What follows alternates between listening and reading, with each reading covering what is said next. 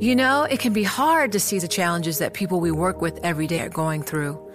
Invisible struggles like stress and burnout, caregiving for a loved one, or being misunderstood. But insight, awareness, and empathy will help us better see the issues they're dealing with.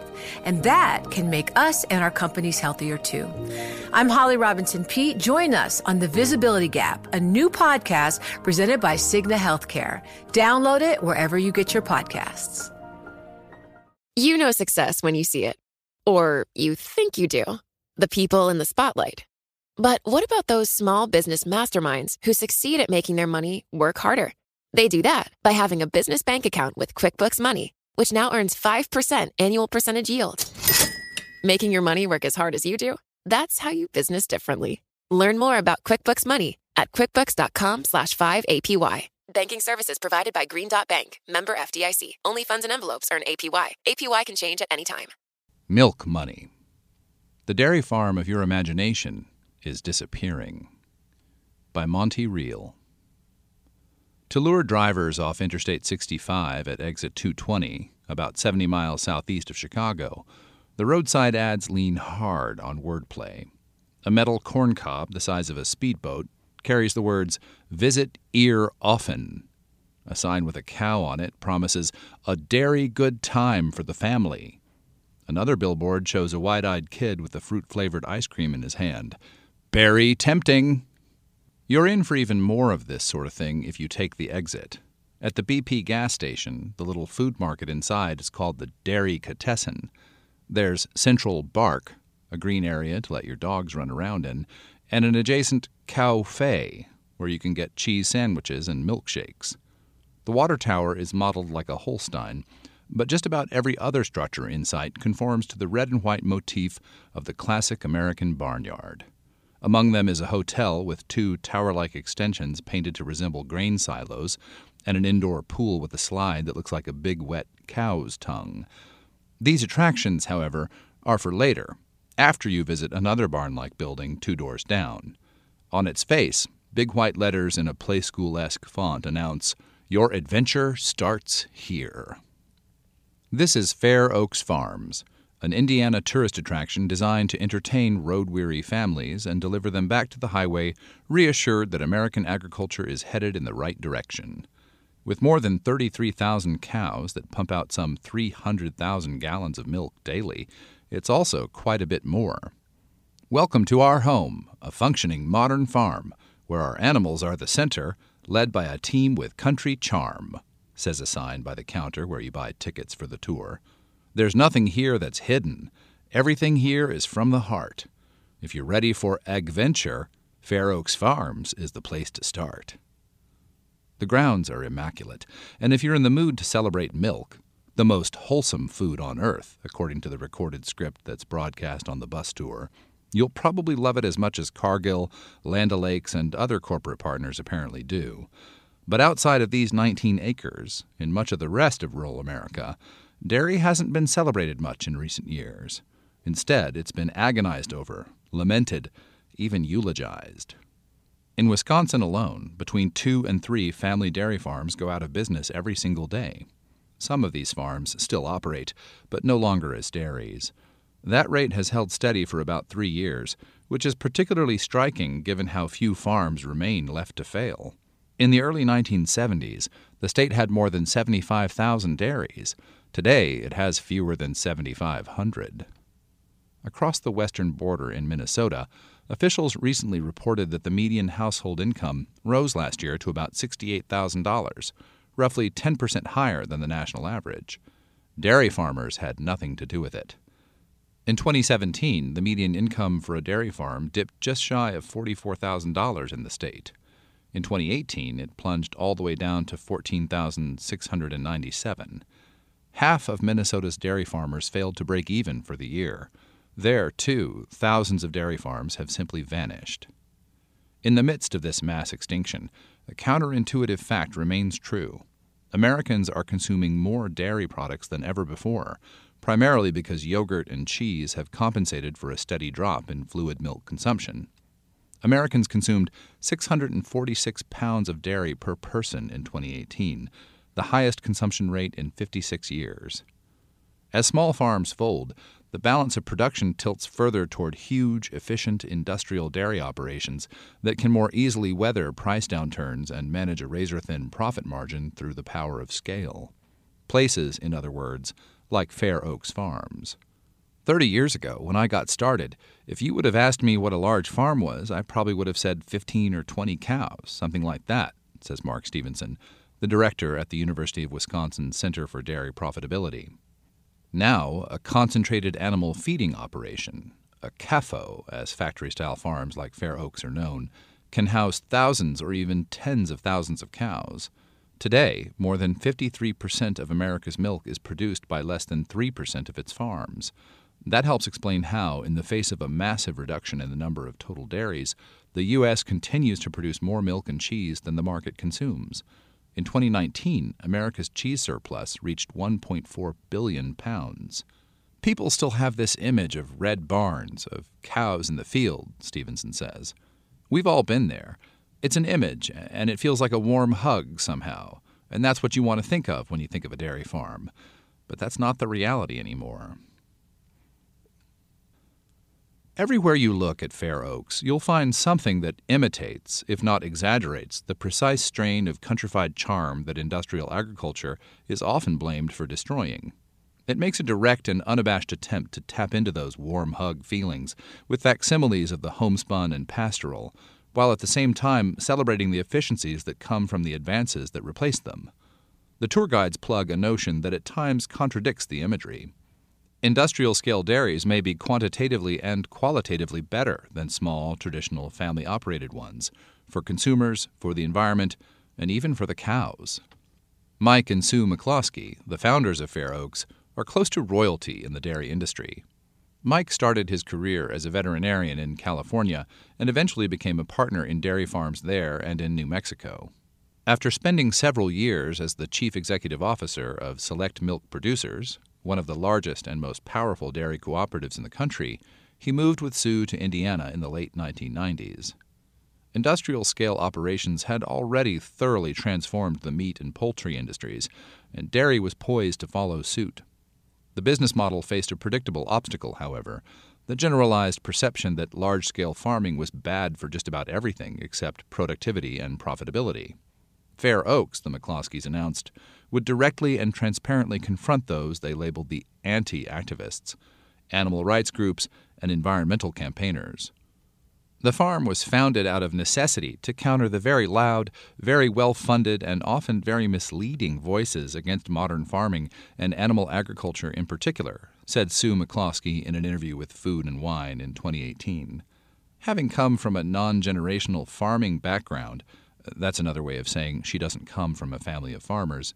And growing up in the consumer centric East Coast, I knew the ploy of these organizations.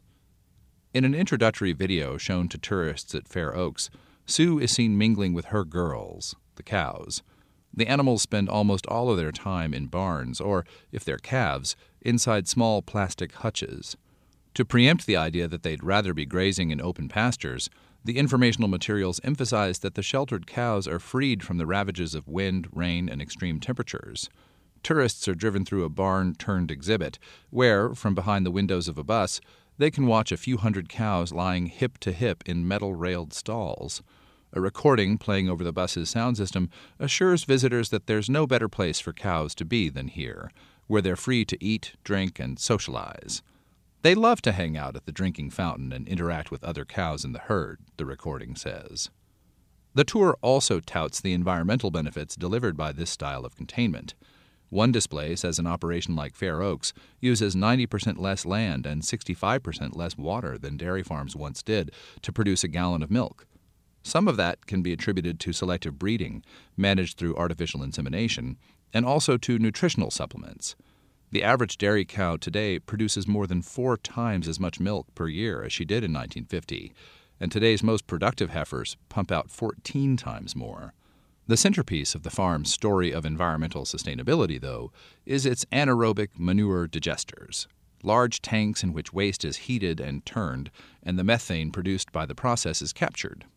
A typical dairy cow produces about 120 pounds of waste every day, Multiply that by 30 odd thousand, and let your imagination fill in the details of that picture. On the farms of old, where cows roamed and grazed, manure management wasn't much of a problem. It nourished the same grass the cows ate. In a typical industrial scale farm, manure is dumped into pits and lagoons, and the resulting methane releases into the atmosphere. Because the gas has an atmospheric impact 25 times greater than carbon dioxide, according to the Environmental Protection Agency, it effectively accounts for 10% of all U.S. greenhouse gas emissions. Dairy cattle alone are responsible for 53% of methane emissions generated by manure, the EPA says. Fair Oaks Farms' four digesters help the operation reduce its emissions while also producing compressed natural gas, which fuels the operation's trucks and provides electricity to the barns. Fair Oaks casts it as an elegant solution, and the system has been widely lauded as a model that one day could result in a dairy with net zero carbon emissions.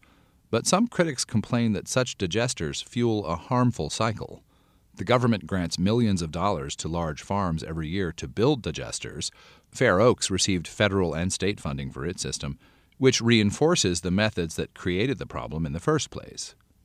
Last year, a Florida man named Richard Couto read about the Fair Oaks tour and decided to fly to Indiana to check it out. He was, to say the least, skeptical of the benefits the farm advertised.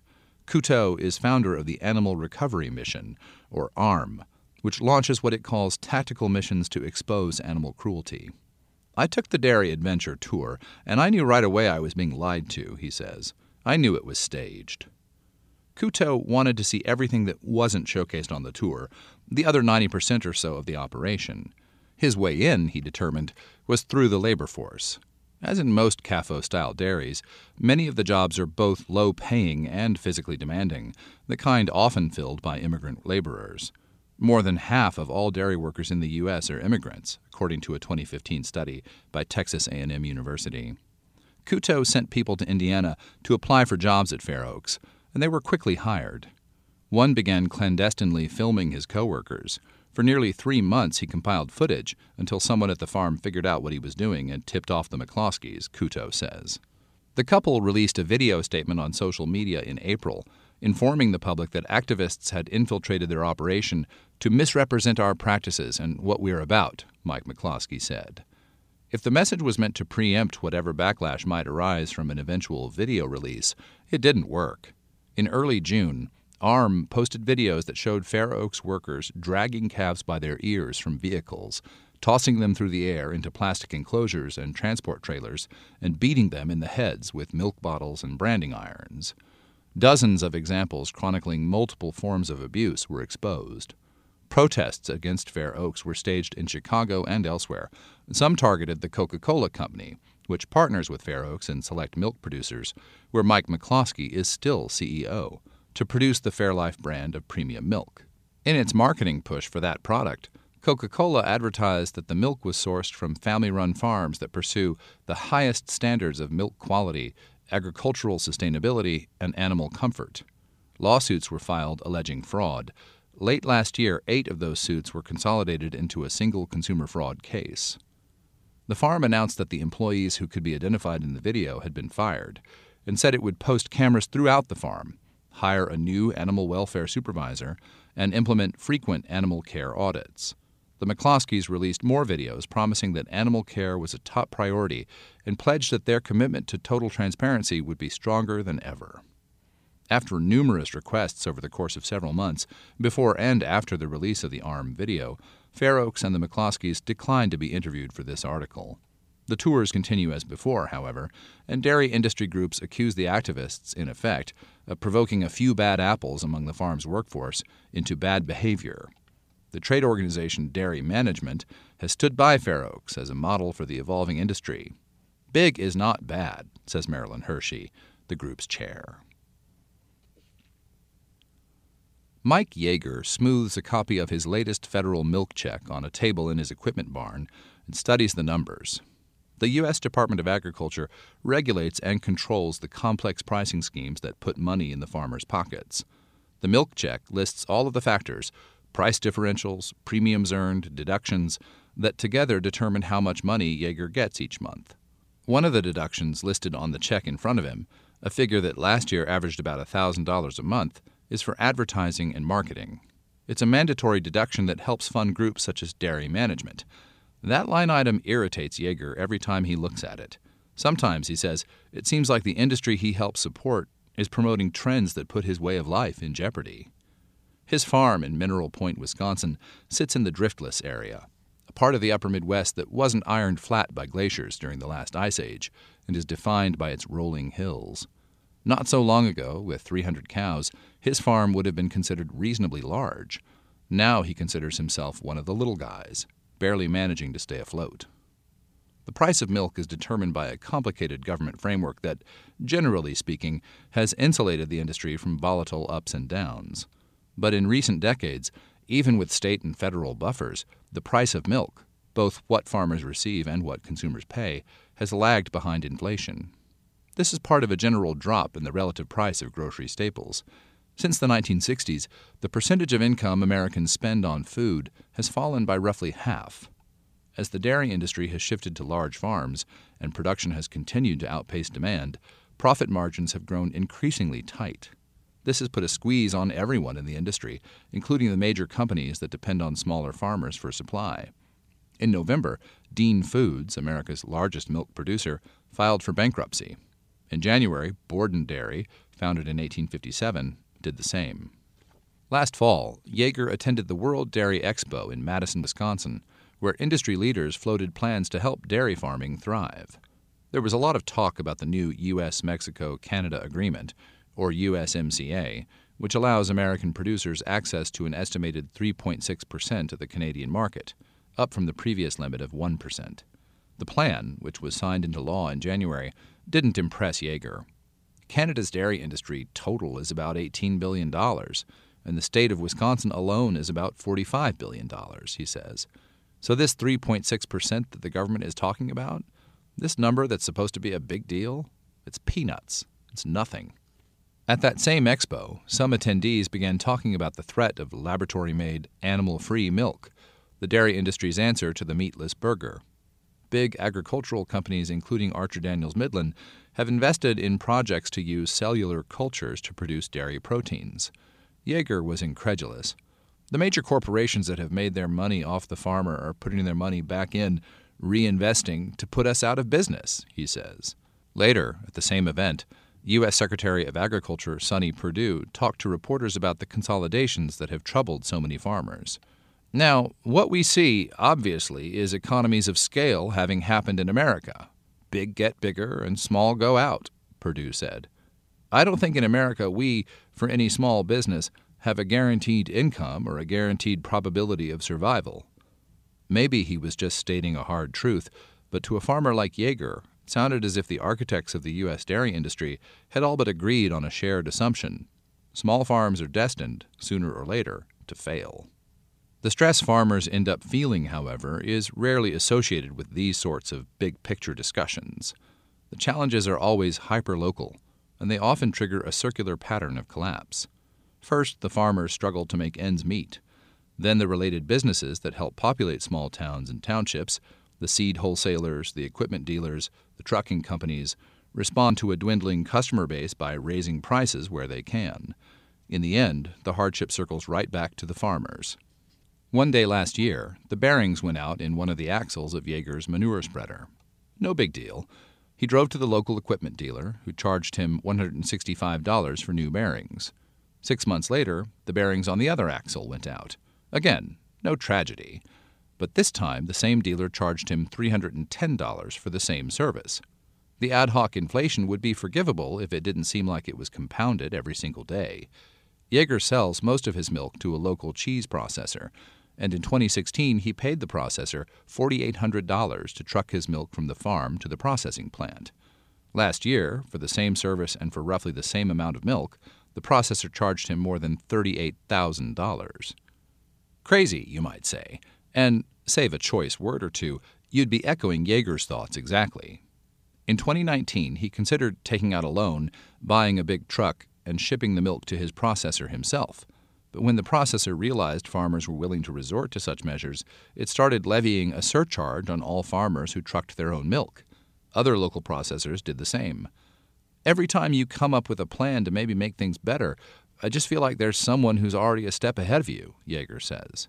So what do you do? A lot of people go out of business.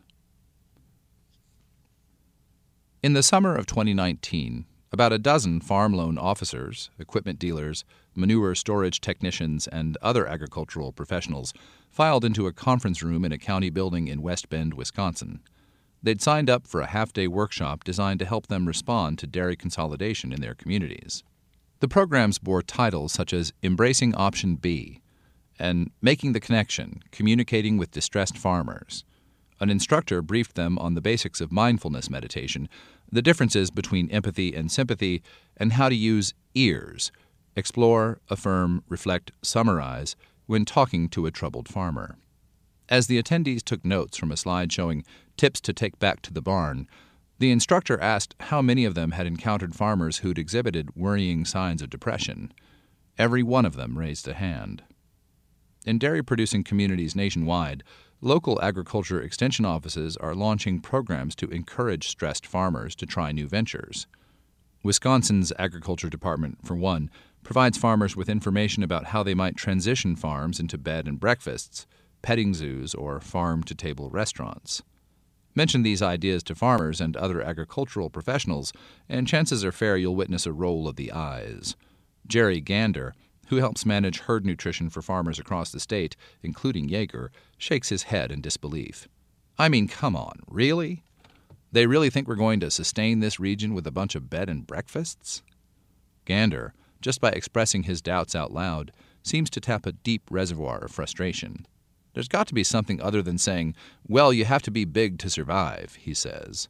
Maybe this is getting a little radical, but it reminds me of medieval times. Like we're going back to that. We'll have our kings, the owners, the corporations, and then we'll have all the people who work the land. That didn't work well centuries ago. Because taking ownership, taking pride, that's what makes things really work. We're going to lose that. And think about conservation. Think about water quality. I don't think you find land conservation, water quality, and animal care any better anywhere in the world than you do on these family farms. You absolutely will not. He stops himself, apologizing for getting carried away. It's just that these are big cultural questions we're going to have to deal with, and we're stuck right on the forefront of it. People in town, they just don't have any comprehension, Gander continues. We're going to watch our schools disappear, our governments disappear, our roads fail. That's a coming thing. It's not just BS. Amid all that angst, some farmers have found a way to profit on smallness itself. Paul Aubertine grew up on a plot of land overlooking the St. Lawrence River on the northern edge of New York State, near Cape Vincent. He was poised to be the seventh generation of his family to take the reins at the 50 cow dairy farm, but in 2002 his father and grandfather determined they couldn't keep the business afloat any longer. Aubertine went to college, pursued a career in sales, and started a family. The older he got, the more he recognized and valued all that had been lost. There had been 35 or 40 dairies in the community when he was growing up. Now, racking his brain, he could come up with four. I really wanted my kids to experience what I'd experienced, to give them the chance to grow up on a farm and be exposed to the same thing, he says. He and his brother in law, a computer scientist, decided in 2015 to restart the dairy. They crunched the numbers and saw that trying to compete with the thousand cow mega dairies on their terms was a recipe for disaster.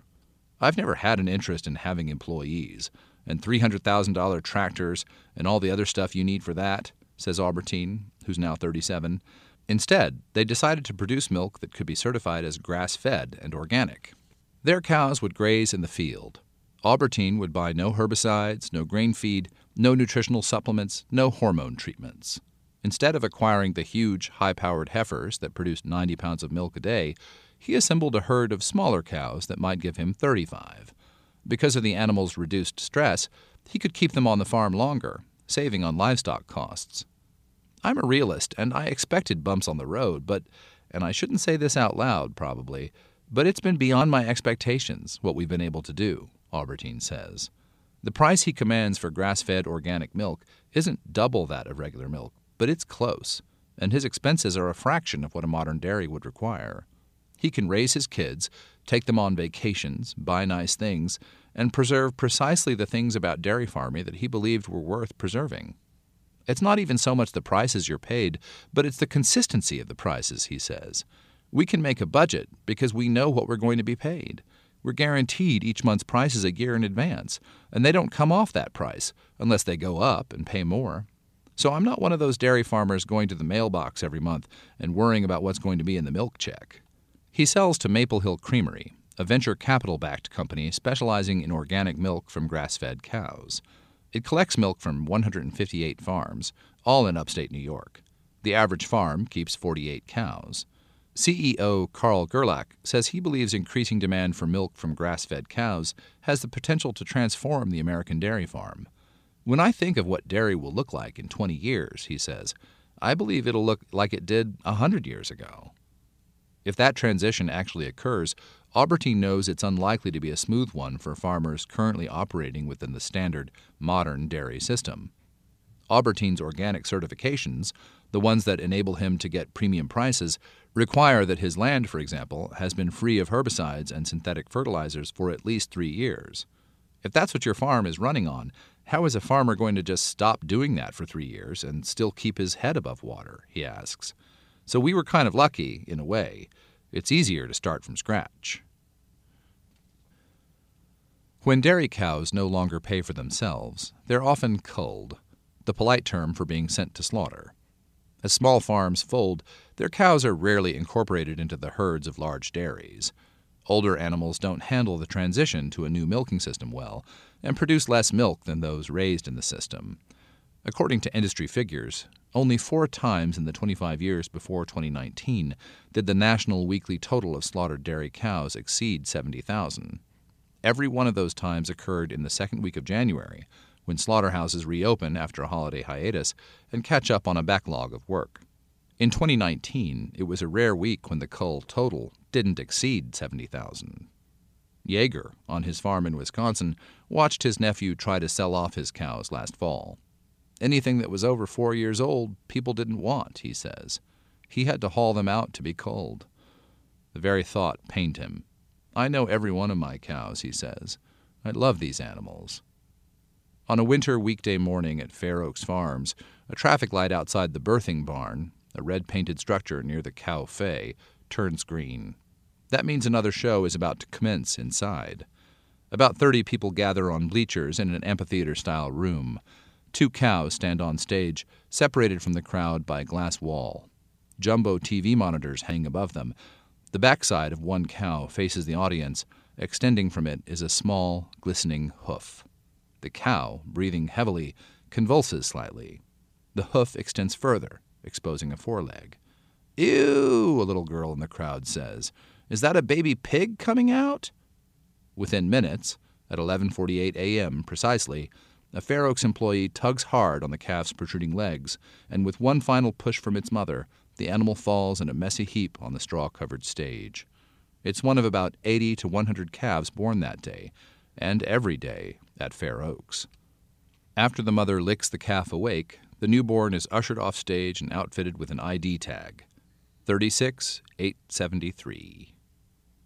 With Deena Shanker and Lydia Mulvany. It can be hard to see the challenges that people we work with every day are going through. I'm Holly Robinson Peete. Join us on The Visibility Gap, a new podcast presented by Cigna Healthcare. Download it wherever you get your podcasts. I'm Alex Rodriguez. And I'm Jason Kelly. From Bloomberg, this is The Deal. Each week, you'll hear us in conversation with business icons. This show will explore deal making across sports, media, and entertainment. That is a harsh lesson in business. Sports is not and, as uh, simple you know, I, as bringing a bunch of big names together. I didn't want to do another stomp you out speech. It opened up so many more doors. The show is called The, the deal. deal. Listen to The Deal wherever you get your podcast. And watch on Bloomberg Originals, Bloomberg Television, or BTV Plus.